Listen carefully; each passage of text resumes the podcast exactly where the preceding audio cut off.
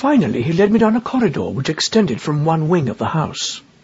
At the end of this there was a heavy door with a sliding shutter in it, and beside it there projected from the wall an iron handle attached to a wheel and a drum. A line of stout bars extended across the passage. I am about to show you the jewel of my collection, said he. There is only one other specimen in Europe, now that the Rotterdam cub is dead. It is a Brazilian cat. But how does that differ from any other cat? You will soon see that, said he, laughing. Will you kindly draw that shutter and look through? I did so, and found that I was gazing into a large empty room with stone flags and small barred windows upon the farther wall. In the centre of this room, lying in the middle of a golden patch of sunlight, there was stretched a huge creature, as large as a tiger, but as black and sleek as ebony. It was simply a very enormous and very well-kept black cat, and it cuddled up and basked in that yellow pool of light exactly as a cat would do. It was so graceful, so sinewy, and so gently and smoothly diabolical that I could not take my eyes from the opening. Isn't he splendid? said my host enthusiastically. Glorious! I never saw such a noble creature. Some people call it a black puma, but really it is not a puma at all. That fellow is nearly eleven feet from tail to tip. Four years ago he was a little ball of black fluff with two yellow eyes staring out of it. He was sold me as a newborn cub up in the wild country at the headwaters of the Rio Negro. They speared his mother to death after she had killed a dozen of them. They are ferocious, then? The most absolutely treacherous and bloodthirsty creatures upon earth.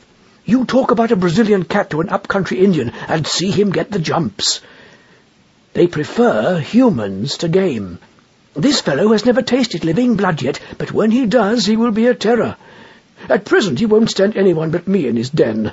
Even Baldwin the groom dare not go near him. As to me, I am his mother and father in one.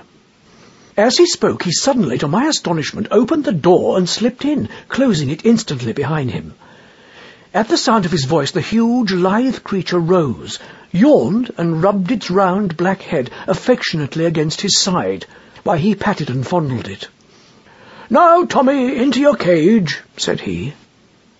The monstrous cat walked over to one side of the room and coiled itself up under a grating. Everard King came out, and taking the iron handle which I have mentioned, he began to turn it. As he did so, the line of bars in the corridor began to pass through a slot in the wall and closed up the front of this grating so as to make an effective cage. When it was in position, he opened the door once more and invited me into the room, which was heavy with a pungent, musty smell peculiar to the great carnivora. Oh, that's how we work it, said he. We give him the run of the room for exercise, and then at night we put him in his cage. You can let him out by turning the handle from the passage. Or you can, as you've seen, coop him up in the same way. Oh, no, no, no, you should not do that. I put my hand between the bars to pat the glossy heaving flank. He pulled it back with a serious face. I assure you that he is not safe. Don't imagine that because I can take liberties with him anyone else can. He is very exclusive in his friends, aren't you, Tommy? Ah, he hears his lunch coming to him. Don't you, boy?